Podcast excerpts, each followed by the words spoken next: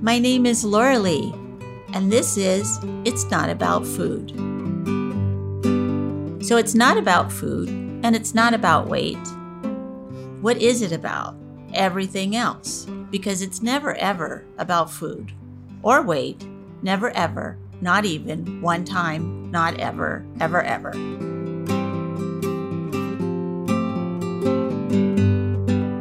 My name is Laurelee Roark. How you guys doing today? This is the It's Not About Food podcast, and today's show is about compassion. And the card in the front is the goddess with her hand on her heart and also her other hand sort of on the deer, dog, power animal thing, person on the head of that. And there's a lot of really bright, beautiful light all around her. And uh, she just looks like she's a very compassionate goddess. And we read compassion is the necessary foundation for all healing. When we can have compassion for the parts of ourselves that we dislike the most, we can let go of the debilitating shame and self hatred we have carried for so long and use our compassion to bring love, understanding, and then, if necessary, change.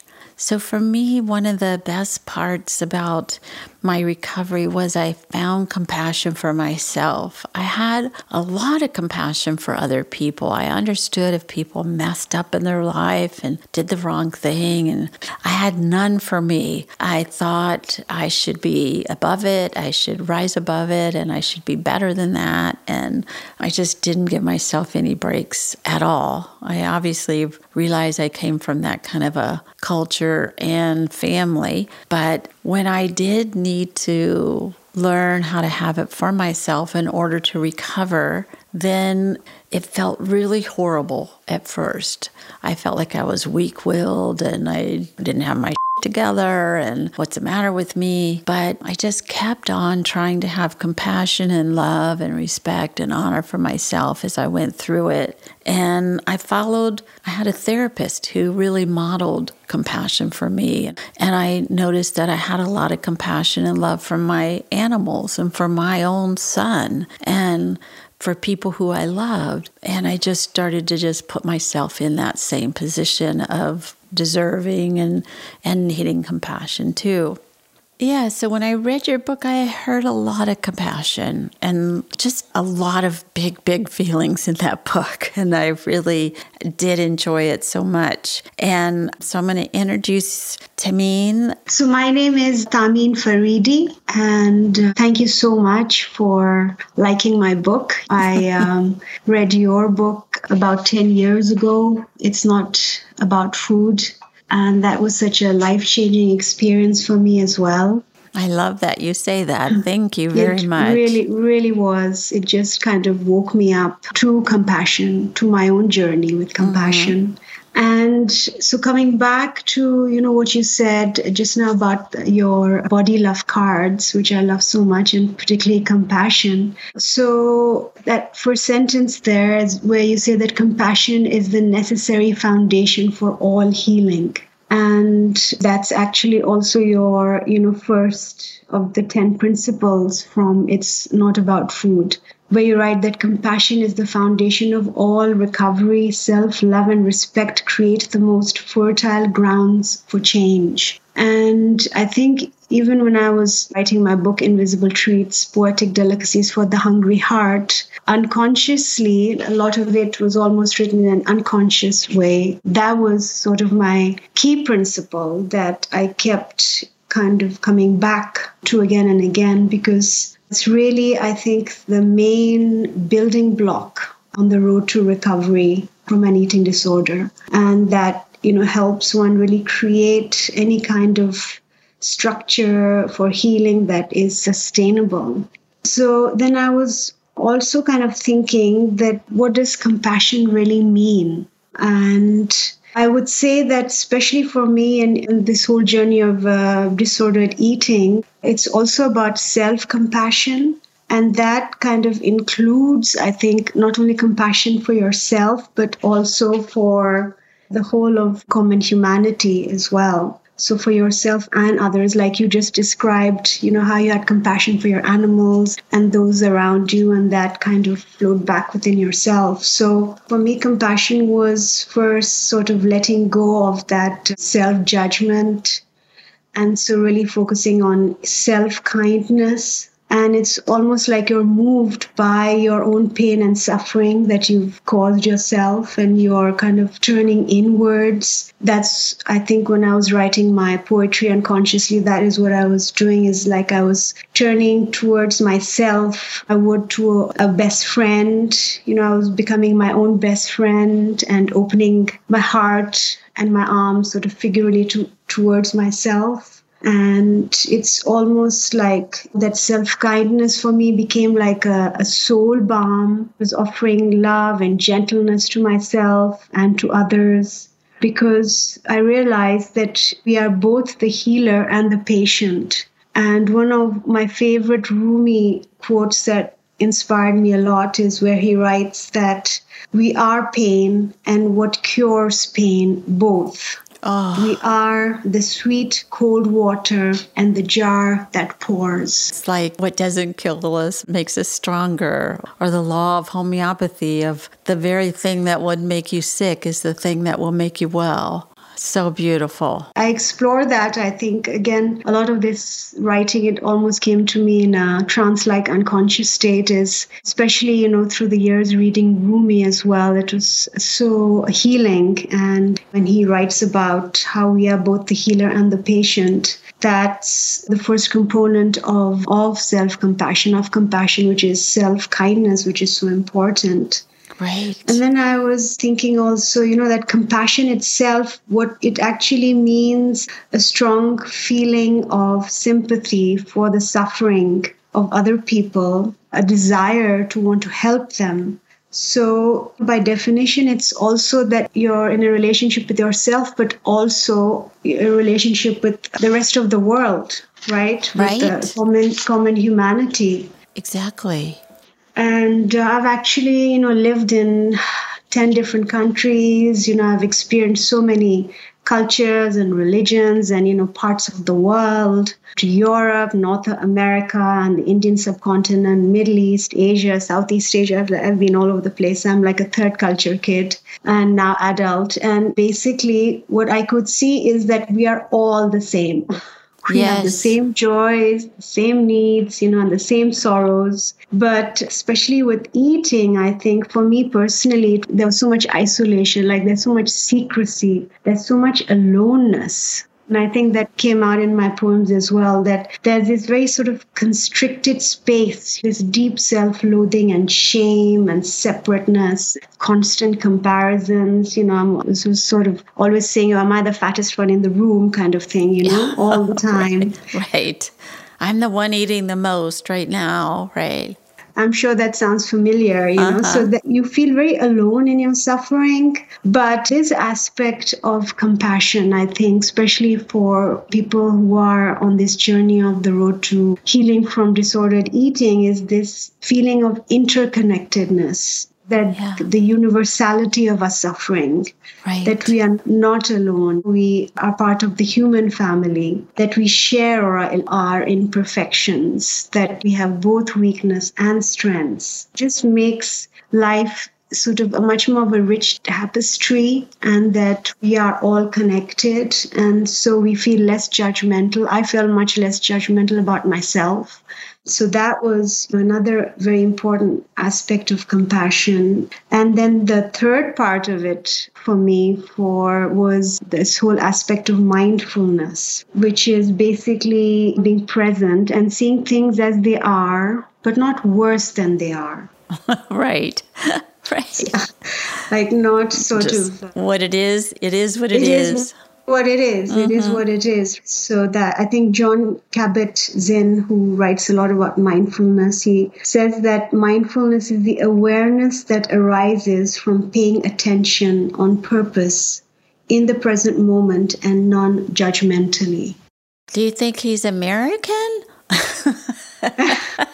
That's a great statement. Take a stand on that one is really fabulous. Well, I think, especially with uh, this whole idea of disordered eating, I mean, for me personally, I get so lost in my thoughts and in my emotions, the past and the future. But I'm kind of a bit floating in the air and I'm not really grounded in the present reality, you know, in the present moment. Right. And I've got like all these stories running around in my head about, you know, the way life should be and how I'm not what I'm supposed to be.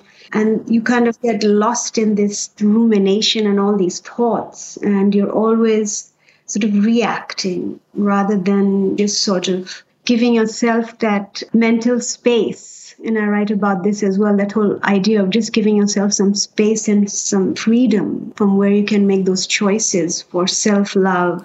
Yes. So you can break all those patterns of self criticism and just being on automatic pilot. Like decades go by decades go by, lifetimes, generations go by, and people are so full of shame over the most, I don't know, human thing of all, which is eating, you know? Right. And right. Uh, we're not supposed to eat, or we're not supposed to eat this, or we're supposed to be clean eating and healthy eating and wellness eating, which is really at this point has been co opted by the diet industry and really means to be dieting. And for a bigger goal, which is to be thin. And those things have to be sort of looked at and thrown out and keep what you like and throw out the rest because it drives us insane to try to keep all these balls in the air all the time. Well, I feel like we're just putting in more and more rules, like the rules are just changing, but they're still rules yeah. what is clean, what is not clean, what is okay, what is not okay, and all. It's just new clothes for the same old stories. Right. And it's sort of like how we keep ourselves and the people in control. So it's been happening since the dawn of time, I guess. But you did a big move this year and how are you having to have compassion for yourself as you starting this new life in a new city in a new country, new continent even? I think yes, especially at this time, compassion is really important because having to deal with so many new things. I think about taking baby steps and that's where I mean for me personally, I think just being present to today to the present moment. Mm-hmm. is so important rather than again getting lost in tomorrows and thoughts and how to do this and how to do that and, and all of that. And well you know i think living in paris i mean we've got the bakeries literally at every corner which is what so, i personally love about paris yes and it's really wonderful here actually because people are eating carbs they've got the three loaves of bread under yes. one arm you know? So, i know and, and they're not not blowing up like giant balloons over it. No, they know everybody is walking, everybody is enjoying their food, everybody is enjoying life. Yes. That's it's, what I love uh, about going to different countries is you see that of course there's eating disorders, of course there's body hatred, of course there's alcoholism and there's body and there's molestation and there's childhood trauma, there's everything. But they're not somehow I find in other countries they're not as rigid as we are about what you must look like. And if you don't come from that body type, then you better diet forever then. So I do really love to go to other countries to see a little bit loosening of that corset that we all have to wear here. Right. Well, I mean, I do think it's a double edged sword, though, because I feel, for example, my daughter is a teenager. So, amongst her friends, and even since she's come here, I do feel that maybe it's that age group that they are much more conscious of weight and of eating. So that is something that probably I should explore more with her as well because I noticed it's coming up more. She is definitely more conscious here than she was when we were previously. So interesting. There it's like both sides whereas here, you know, it is wonderful bakery and the breads, but also I see especially amongst teenage girls this strong uh, desire for controlling weight, for looking a certain way, for behaving a certain way. So that is still very much prevalent here as well. So there is about that. Yeah, and I work with a lot of teenage, especially girls that are peer educators. We go to schools and talk about this issue, and they have really had it coming at them for a long time. And when they get recovery from that, they want to spread the word because it's sort of like a light bulb went off that there's more to life other than what size jeans I'm going to fit into and what color is my nail polish. That they, it opens up their whole world when it can come off of their body and into, well, what do you want to really do? What does your heart say? What does your soul want to do? And uh, I feel like we need to talk about this and let our youth know you don't have to be perfect. In fact, it's not going to be possible to be perfect. Mm, life, in fact, is lived in the imperfections, not the perfections, because it doesn't exist. So, does not exist. Yeah. No matter what kind of toothpaste you use.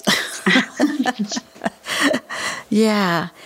So that takes me to this idea of like when you were younger and say you were sitting on your bed somewhere. I'm not sure. Where were you when you were about 16? Do you know? I was in Tokyo.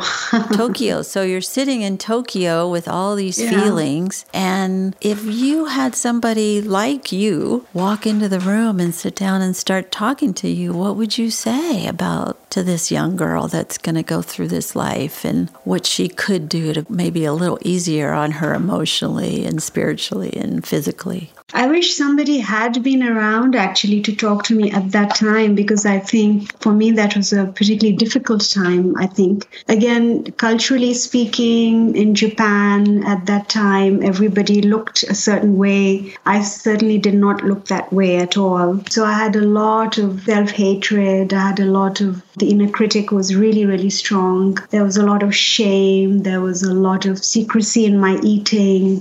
It was a very difficult time at that time. I wish there were more role models actually, and other young girls who could have said things like, it's okay to be who you are, to look the way you look like. It's okay not to fit in. Right. Wouldn't that have been nice, huh? Yeah, I think that would have been wonderful. And I think certainly now with uh, with my own daughter, and I think with uh, some of her friends, this is a conversation that I'd like to start actually with them. Oh, I just think it would be so great, especially if your daughter would let you. Yeah. you know, but, uh, I know that. I mean, that's why we started Beyond Hunger in 1988, and about 1998, we decided we got to get into the schools because we're talking a lot to adults, which we needed to talk to them because they were women who had been suffering for years and years and years. So, of course, we needed to be giving support to them. But both started our own eating disorders in a junior high, and we've got to get in there and start telling them they don't have to bow down to the cultural expectation or their family expectation or their school. Yeah, that they have a heart and a soul and a body, and they can come from that place that's going to be with them their whole life. And so I really do encourage you to at least start with the talk with your daughter and then go out from there. Start spreading the word that there's a bigger thing to do here other than don't eat carbs. I know. And I think this is where also it's actually maybe interesting to have a conversation around this whole idea of self esteem versus self compassion.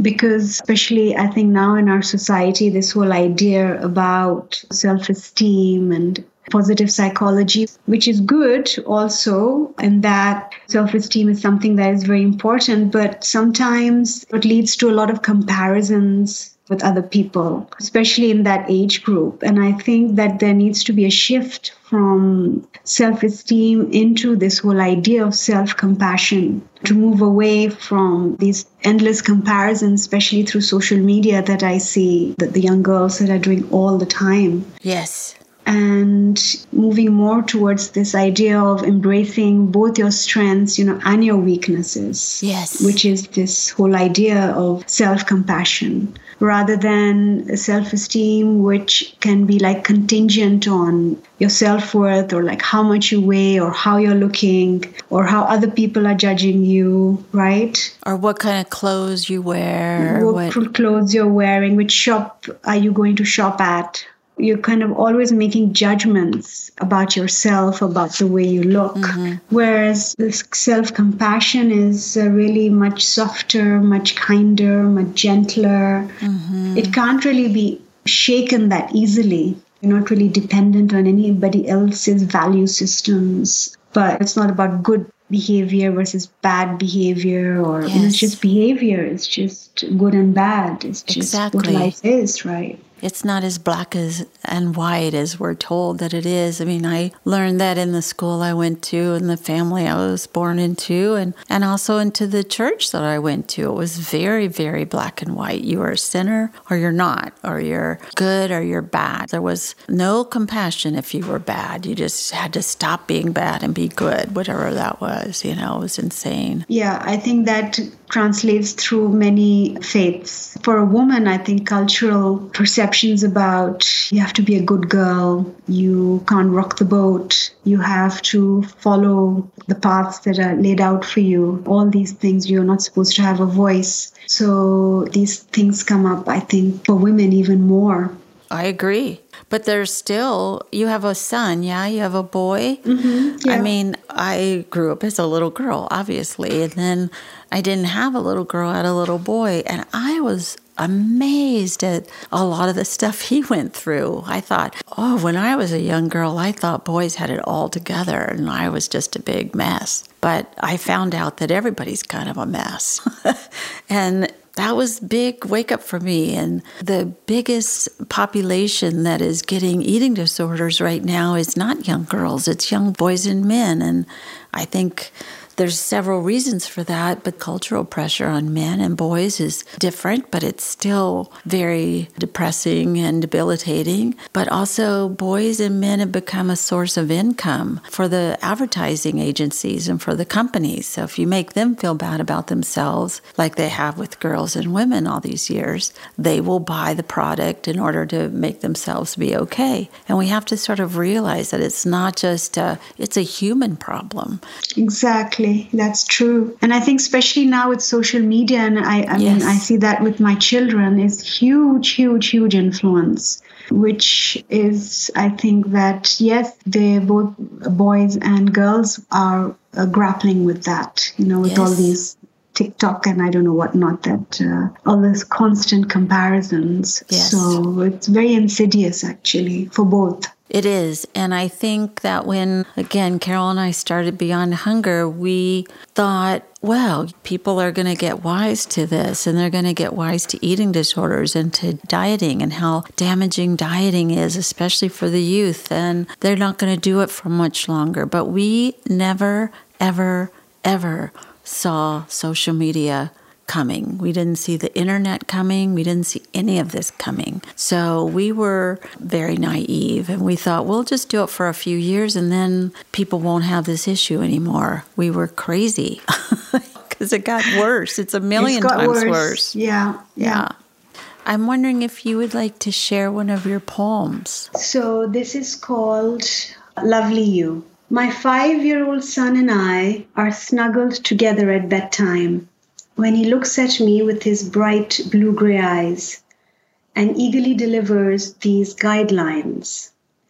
Mama, if someone is feeling sad, they can open your poetry book and read a poem called Lovely You. and then they will think, oh, I'm lovely. Yet, how difficult it is for most to embody this simple wisdom, so obvious to a little angel, that the prerequisite for change is the opposite of self disdain.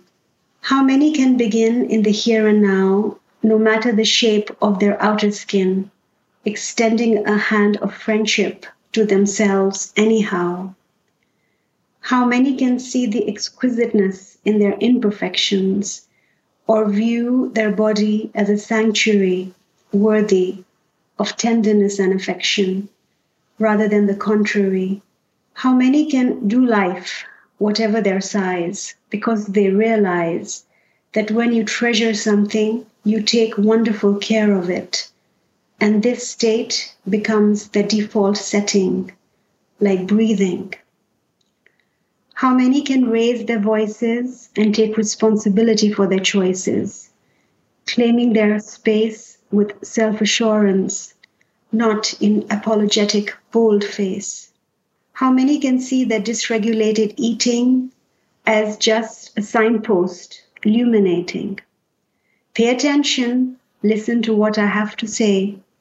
Tolerate your uncomfortable emotions, they will show you the way that it is not the exit, but the entrance.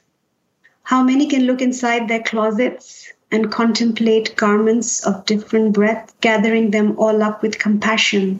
How many remember that hating oneself is far removed from our original splendor? It is a heavy coat we wear and can be removed with warm hearted self care.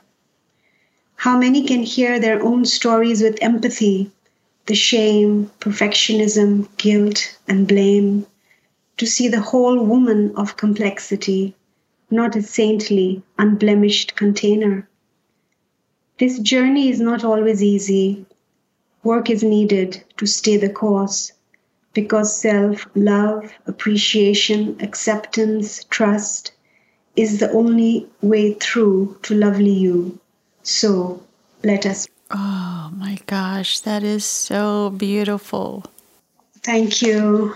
Thank you so much. Oh, it just is perfect. And what a wonderful start your son gave you of the poem. Yes, yes. uh, these all the things that I mentioned in the book. Uh, with uh, I had these chit chats with my son. Yep between the ages of five and six. So sweet. And he actually said this thing, lovely you, to me, as I mentioned in the beginning of the poem. Mm-hmm. And that kind of triggered writing it. I guess it is actually all about compassion, about being gentle with oneself, about self acceptance, about mindfulness and kindness, and all these things. Yes. I would say also even being compassionate with our inner critic Yes. Which is very important. It's sort of like the image I have of sitting down at a park bench and inviting your inner critic or the person who,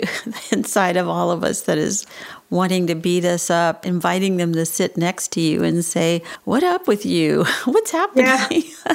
Who are you and what do you want? And how can we work this out? Because actually, we're going to both be here. There's a great poem by Rumi. It's called Two mm-hmm. Giant mm-hmm. Fat People. And it says, God and I have become like two giant fat people living in a tiny boat. We keep bumping into each other and laughing. That's wonderful. I know. I've I, heard of this one. I think of that with me and my part of me that sort of wants to jump to every little thing that I do is like, oh, that's terrible. You shouldn't have done that. Or think about this. Don't do that. As a person I'm sort of bumping into all the time. And when I remember it's still just me, then I just laugh and laugh about that. Oh, I love that image. Mm-hmm. That is mm-hmm. so gorgeous. I really so much appreciate you being here today and talking to me about this. And I know it's uh, much later in Paris than it is here. So I'm wondering if you would read the for today on the compassion card. Yes, I'd love to. Today, I will practice meeting each part of myself with compassion. When I feel critical of myself or others, I will consciously choose again to see the situation through the eyes of loving compassion. I just love that. I just love that too. And mm. feel like we had compassion when we were little babies. We had love and uh, acceptance for ourselves. And somewhere along the line, we lost it. And sounds like your little boy still has it too, which is really great. yes, I think with children, they are the best teachers to our original state, yes. where we all come from. And yes, I love this part so much. And it also reminds me of uh, Rumi's The Guest House, mm. which is all about accepting each part of ourselves compassion. And as he says, be grateful for whoever comes because each has been sent as a guide from beyond. I love that. Yeah, which I think is so important because, and that's for me, I think the biggest gift to myself is welcoming both the shadows and the light. Yes. Yes. And knowing that we need both to become whole and we need to look at the darkness and the shadows holding hands with compassion because that's how we're able to sort of let go of all these sort of feelings and burdens and all of that. So yeah, agreed. It's so important. Well, thank you very much and good night and au revoir. thank you so much for this really lovely conversation. I really enjoyed it. Thank you. Thank you so much and talk to you soon. Thank you for listening. And be sure and follow me on Patreon, Instagram, Twitter, Facebook, and it's not about food.com. Thanks.